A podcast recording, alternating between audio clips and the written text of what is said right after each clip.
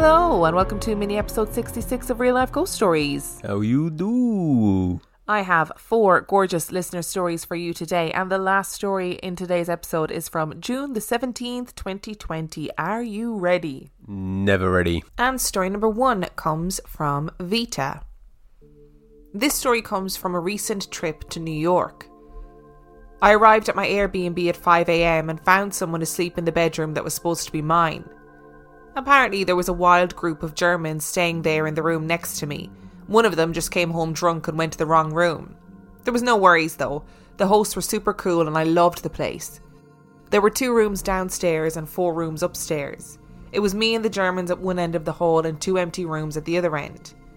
I had a long day of work the next day, so I headed to bed early that night. At around 3am, I woke up to the sound of someone walking around in what sounded like heavy boots downstairs. I chalked it up to the Germans just getting home from a night out and didn't think anything more of it. The boots slowly came up the stairs and down the hallway towards our rooms, and I didn't hear them for a few seconds. And then I heard them as clear as day right next to my bed. I snapped up in bed, ready to tell a drunk dude that he had gotten the wrong room. But there was no one there. I turned on the light and felt that eerie sense of being watched. I figured the walls were probably just super thin and I could hear them walking around in the room next to me or something. The next morning, I came downstairs to find the host just arriving home and he asked how I slept. I said I slept good, heard the Germans coming home from a night out, and I was jealous that I couldn't partake. He asked what I was talking about, as the Germans had checked out the night before and I was the only one in the house that night. The next night, I again went to bed early, and I proceeded to have the most realistic dream that I was in my house, and I looked out into the backyard to see a strange man staring at me and petting my dog. I'd never seen this man before, and I went outside to get him the fuck away from my pup and to see what he wanted. He picked up a garden trowel, raised it above his head, and the next thing I see is blue sky. I realised that he had slit my throat and I was looking up from the ground and I couldn't breathe. I woke up to the feeling of being choked, and in real life, I couldn't breathe. I was grabbing my throat and finally able to take a breath, and I realised that I was standing. I was standing up next to the bed where I heard those boots. My nose started bleeding, straight up like Stranger Things style, I've no idea why, because I never get nosebleeds and it only lasted a second. It was so random. Anyway, needless to say, I changed to a room downstairs, and still the host keeps hitting me up to write him a glowing review.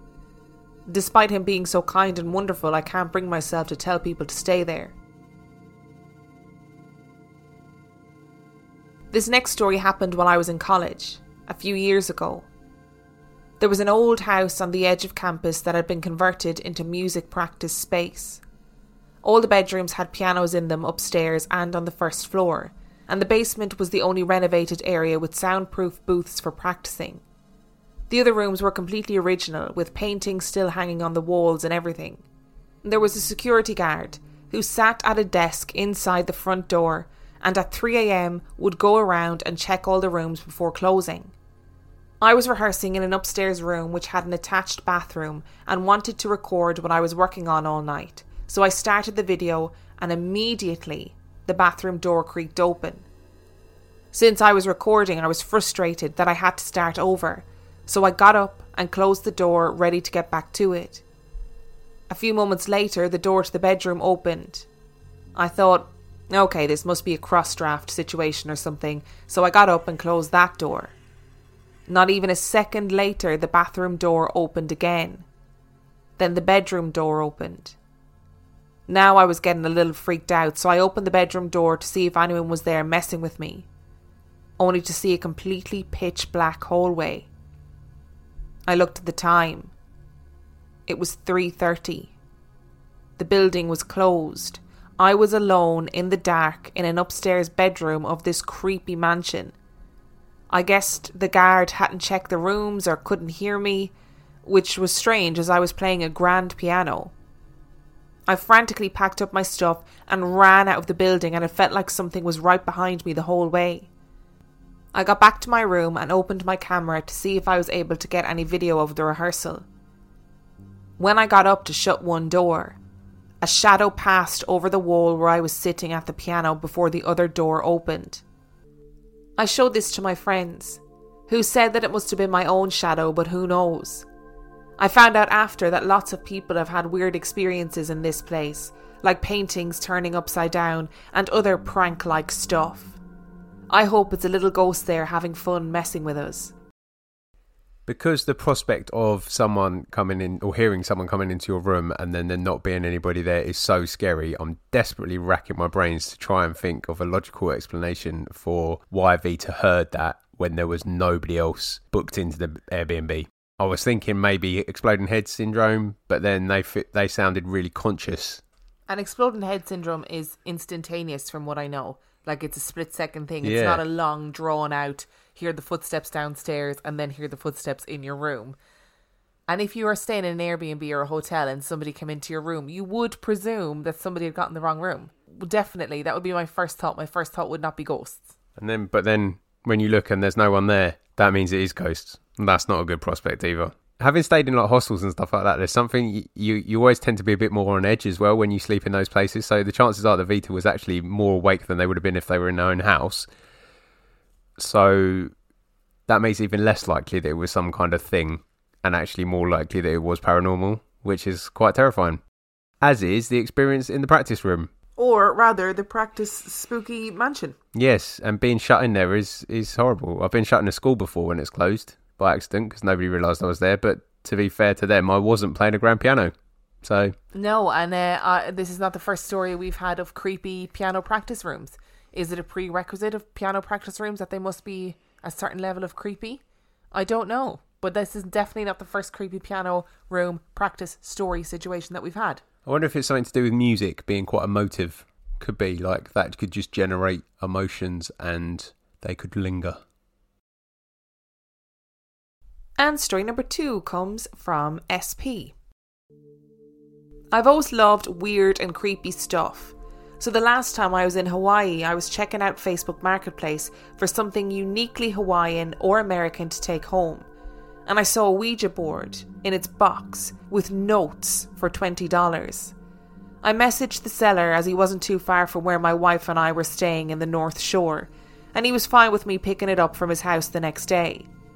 I told my wife, and she was okay with me buying one, but I had to post it home and not fly with it on us, and that felt pretty reasonable to me.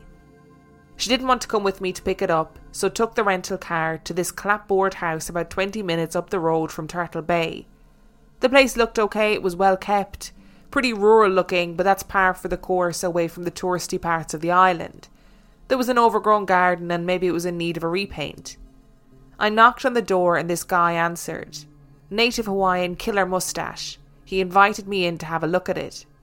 The box was all good, it was tidy. And the notes that were in there were just gibberish. And the owner said they were his mother's who used to write when she used it, and they didn't make any sense to him. I said I'd take it, but I would give him extra to post it. And his face just dropped. He said, No, you have to take it with you. I, I can't send it to you.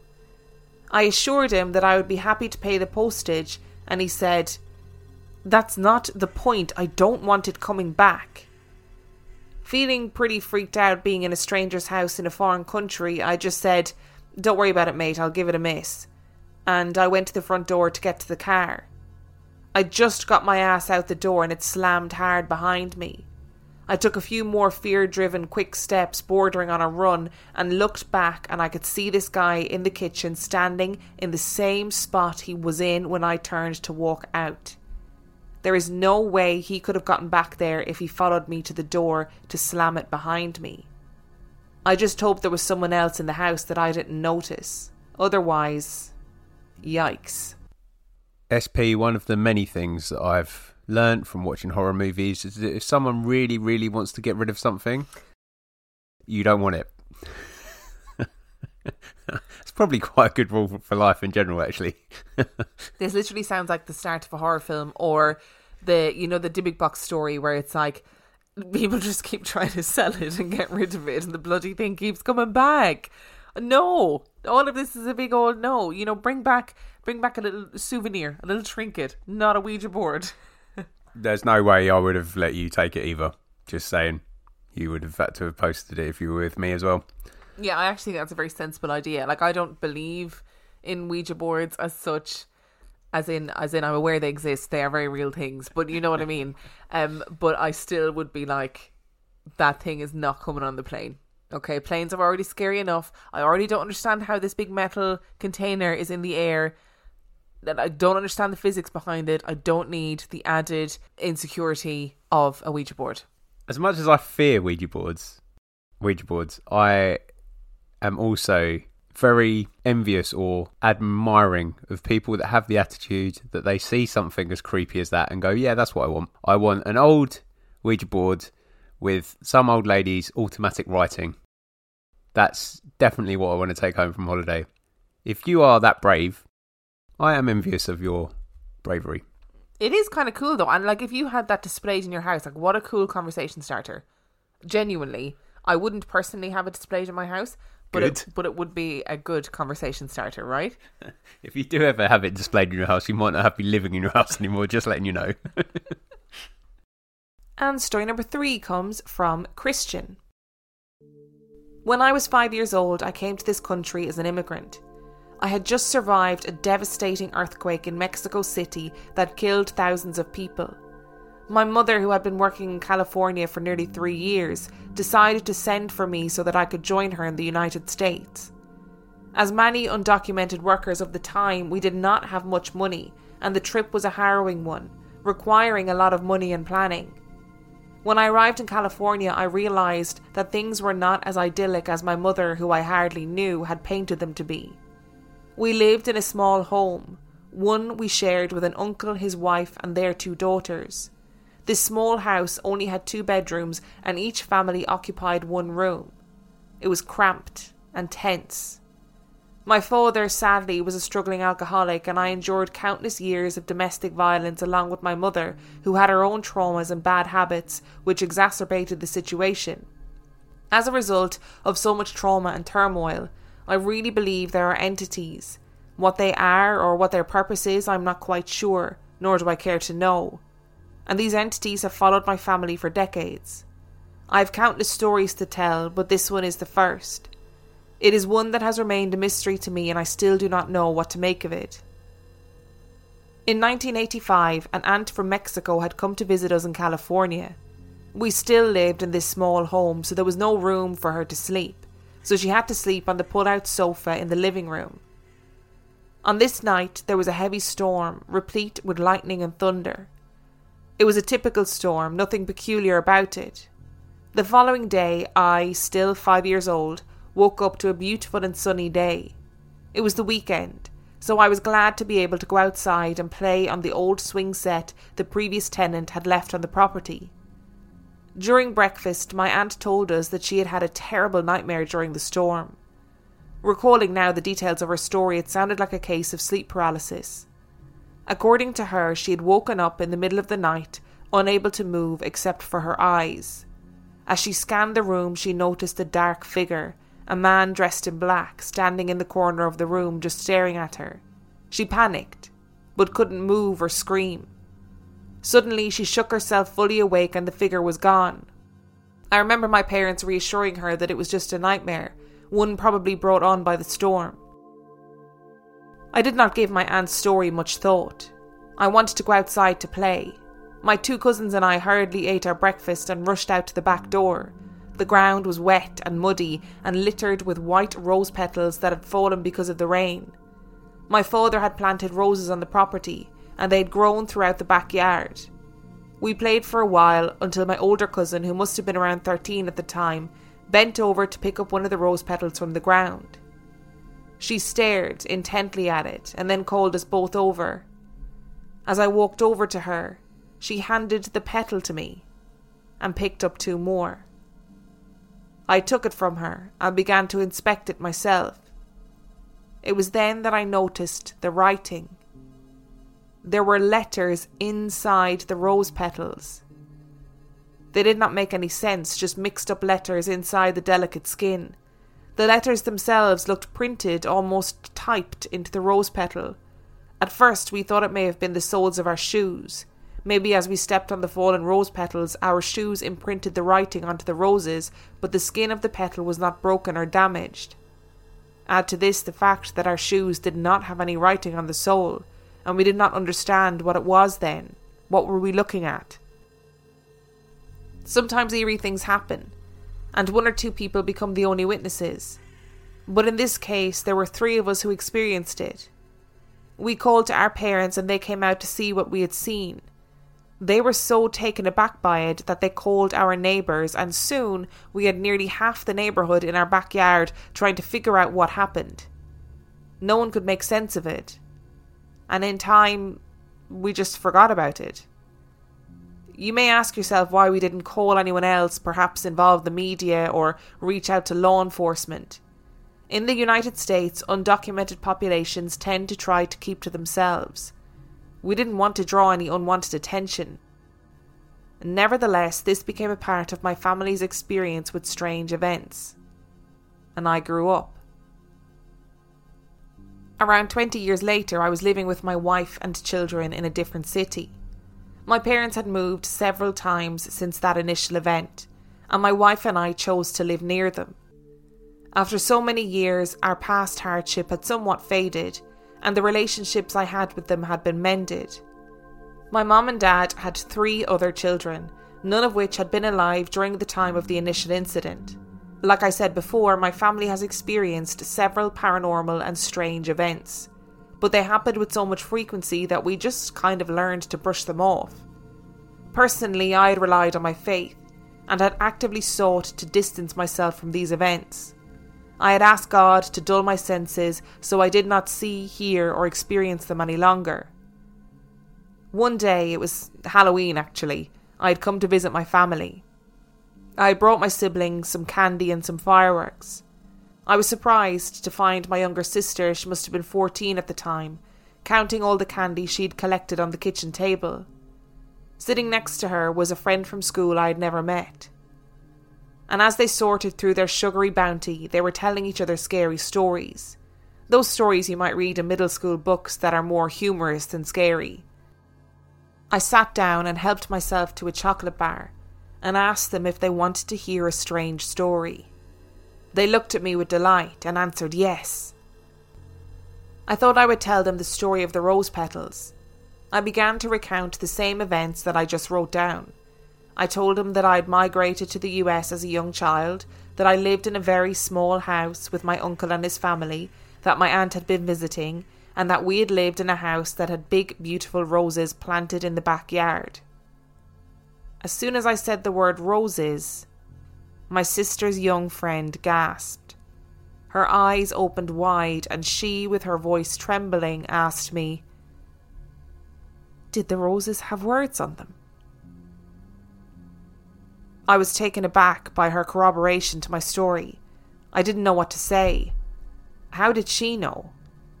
For the next few minutes, I sat and heard from her how an older cousin of hers had told her that when she was younger there was a storm, and that the following day the roses in her garden had this strange writing on the petals that didn't make any sense. She told me that what was strange about it was that during the night her cousin's mom had sworn that she saw a dark figure inside their house. I thought I was the only one, but now I was intrigued at the idea that this same phenomenon happened to someone else, someone who had grown up a few cities away from where I grew up, someone who could not possibly have known my story. I wonder if there are other people out there who have experienced the same thing, and I would love to hear about it. My mind is in fragments. I cannot understand this story. Did the roses have letters on them from the storm or from the man? Or are all three things connected? Were the rose petals actually trying to spell something out, but each time they were found by children rather than adults? I, I don't know what's going on here. It's got to be aliens, right? This is the one of the weirdest stories we've had in a really long time. Regularly, people message me if I do question boxes on Instagram and they say, Do you believe all of the listener stories? I don't, and as I always respond, I don't really think about whether they're true or not. But this is one of those stories that's so bizarre that it can't be made up. You know, one of those kind of stories where you think if you were to sit down and make up a story, you wouldn't get to this because letters on rose petals that is then corroborated by somebody that you've never met before is mental. But also, I wondered if he is the beginning of an urban legend. Because what if this girl just heard heard the story from people who had witnessed his event mm. at the time and he is the beginning of an urban legend because if he had said oh you know this happened to my aunt many years ago you'd say oh maybe it did happen maybe it didn't happen maybe it's just an urban legend but it happened to him and members of his family so what if he is the beginning of a local lore why I think I think you know I think you're just overthinking this. The question, real question, is why are the letters on rose petals? How did they get there? Who spent the time writing them on there? Was it magic? What is it trying to tell us something? Is it the secret to the universe? I like what? Why? What is going on? I can't handle this. And is the Shadow Man connected, or was it just a coincidental case of sleep paralysis in both incidences? The Shadow Man's got to be connected. It has to be but I, just, I still I need to know more about these rose petals. Why? And I can't. Like, aside from being undocumented, I can understand why you wouldn't involve anybody else. What would you say? What you'd ring the police and go, look, I've got something really weird. Like I don't know how to explain this, but there's writing on my rose petals. Nobody's committing no crime. Like what? What do you even? What? What do you do? That like you call the media and you say, look, this is really weird, but there's writing on the rose petals in my garden and the media say you did that yourself. We're not interested. You know what I mean? Yeah. But uh, the whole thing is just mad. That kind of plays into your fear about aliens, doesn't it? About not being believed. Because I don't know how you would be believed if you took this to the media. Like what? I. Oh. I'm not entirely sure why you keep bringing this back to aliens. I think it's very unnecessary. Actually, I think it's cruel and unnecessary, and I and I don't think there's any need for it to keep bringing it back to aliens. That's why I keep trying to focus on the man, the shadowy man, unless the shadowy man was an actual alien. Oh, I hate this story now. That's what I meant. I meant the shadow man was an alien. Everything is aliens. The storm was the spaceship coming down. The shadow man was the alien, and the rose were the message that was trying to give us which was unfortunately picked up by five year old kids rather than someone that did something with it. But uh, surely, surely there is a better way, a less kind of poetic way to get a message across if you're an alien. If you have the power to print words on rose petals, then you have the power to print words on paper. Or just to go to, like, I don't know, the president or somebody and say, hey, I've got a message. You know what I mean? Is there any need to be in a garden printing messages on rose petals? That is not a sentence I thought I would ever say. What if it's part of the fact that because they're, they're organic and it's how they communicate? So it's easier for them to change. You don't know aliens. You don't know them. No, I don't. I want to keep it that way. Thanks very much. I don't know them. I'm glad I don't know them. You know, you're saying that almost accusatory. You don't know aliens. Yeah, I know I don't know aliens. I don't. I don't want to know them. They're not my friends. They're not welcome in my back garden. I don't have any roses in the back garden. But if I did, I sure as hell wouldn't want aliens printing their little cryptic messages all over them. And story number four comes from Kenny. I'm six foot two, 220 pounds, and very muscular. Or so I'd like you to believe. My first story began when I was having a lovely picnic while on vacation, and I was abducted by aliens. Freddy came to my rescue. He fought valiantly. As I was escaping, I encountered the black eyed kids wanting me to invite them in. I was like, I don't even know these aliens. It would be rude to invite these random kids onto their spaceship without permission. I proceeded to Spartan kick them out of my way and return to my picnic before the potato salad could spoil. That was for Dan's benefit. I hope he enjoyed finally hearing a story about a lovely picnic. I'm originally from Alabama. My younger brother got back together with an old girlfriend who by then had a baby from another relationship. There was a period of time where we all lived together. I lived on the third floor of the building in Spring City. The building was on a slope, and if you used the back entrance, you'd need to go up three flights of the steepest stairs. The back stairwell was old looking brick covered in dust, some paint spots, exposed pipes, and creepy lighting. That is, if the lights worked at all. Bats and birds got in there on more than one occasion. The bottom flight of steps were stone, and the rest of the steps and each landing was made up of old metal plates. And if you stepped in certain spots, they made that loud, echoey, creaking, groaning sound. When the lights were out for weeks at a time last fall, I said if they didn't fix it by October, I would add special effects. They still hadn't fixed it by then, and ultimately I decided against it. That was all we needed, was for someone to get startled by an animatronic Grim Reaper and fall down the stairs, then it really would be haunted. My apartment itself wasn't so bad. The smoke detectors went off very easily as there was no vent over the stove. It could get drafty, and being on the top floor made the wind really howl sometimes. Also, the bathroom door wouldn't latch, so a draft could cause it to creak open. This is the apartment my brother moved in with me in his last month in Pennsylvania, and also where my current roommate moved in with me. My roommate said he could sometimes sense bad vibes or bad juju, and the back stairs really creeped him out. One night I went down the dreaded back stairwell to go to my car in the parking lot. When I looked up, one of the windows on the second floor had the light on. It looked like someone or something was standing in that window looking down at the parking lot. I couldn't see clearly, but it appeared as if they were wearing a deer mask or a horse mask. I was seriously creeped out, but I did what I had to do in my car and then started back to my apartment. My paranoia got the better of me, so at the first landing, I cut through the building to the front stairs, still steep but well lit, carpeted, and straight up with no corners. In my head, I pictured running into that thing on the back stairs. A few weeks later, my roommate came home from work at about 10 pm. It was a nice night, and we'd been wanting to be more active, so we decided to go for a walk on the nature trail nearby. On our way out, he decided to clean out his car in the back parking lot again down the dreaded back stairs. As we were getting to his car, I looked up at that same window. The light in the room wasn't on, but one in the room beyond was. This illuminated enough that I could see a silhouette of what appeared to be a person standing still just off centre of the window. I told my roommate about this and about the last time. He was creeped out, but turned his head slowly up to the window when he saw it too, he jumped back into his car to hurry up with the cleaning so we could get out of there. When he was done, we started walking fast to the side of the building, which was like a dark alleyway, creepy in its own right, leading up to the front of the street. Just as we were about to pass out of sight of that window, the light came on, freaking the hell out of both of us and making us jump.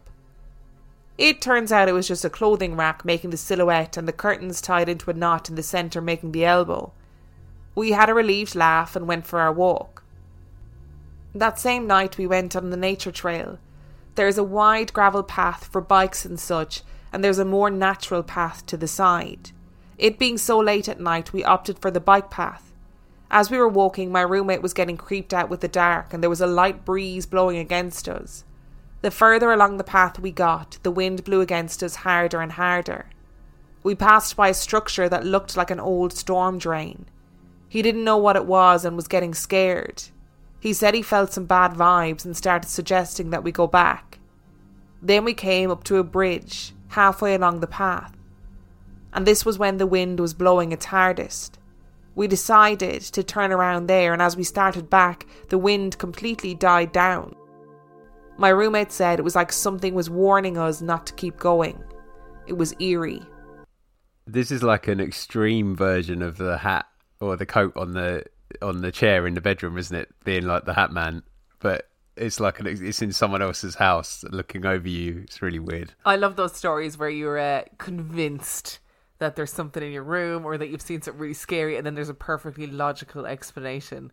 I remember that one we had recently was it like the door banging or something holding on to the door, and it turned out to be like something that was propped against the door. Like those stories are great because everybody can relate to them. Yes. Everybody, no matter who you are, no matter what you believe, you will have had a moment where you're like, oh God, I'm going to be eaten, or I'm going to be possessed, or I've just seen something really scary. And then you feel really silly when you realize that it's actually something very normal.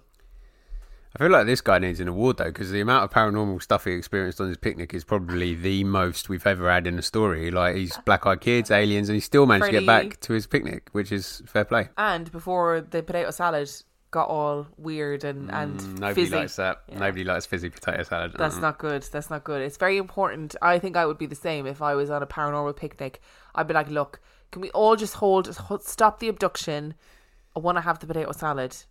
I really like potato salad. I just want to have it, and then let's do whatever we need to do. That's fine. I do think that is the only way you would cope with alien abduction, is if they took you away from a picnic with when it had when there was some kind of food that you were really looking forward to, and it took you away from that picnic. You'd be so raging about it that you wouldn't actually think about the fact you're being abducted. You'd just be concentrating on the fact that they're taking you away from that food stuff. Or if they lured me away with a particular food stuff. Oh yes, You know, if they said, I'm going to give you this particular thing, I'd be like, okay, you know what? I'm not, I'm not happy with it. I'm going against my will, but I'll still do it if you give me that Domino's pizza or whatever it is. just taking a slight turn. How scared would you be if you were in like a dark parking lot and you looked up and there was a man with a like goat's head on, just staring at you? Nah, fucking, I'd shit myself. like even in even at Halloween, it would be well scary, right? And even if you knew it was a real man, if you looked and you were like, oh, that's my weird neighbour again, you'd still be terrified. I think I'd be more terrified if it was my neighbour and I knew that's what he regularly got up to. I'd be like, what the heck? If you enjoyed today's episode, you can find everything you need to know about us on reallifeghoststoriespodcast.com. You can submit your own spooky story to reallifeghoststoriespodcast at gmail.com. You can support us on Patreon if you so desire. Patreon.com forward slash real life ghost stories, where for $5 a month or $2 a month, you get access to a world of extra content. And on that note, we shall see you next week. Bye.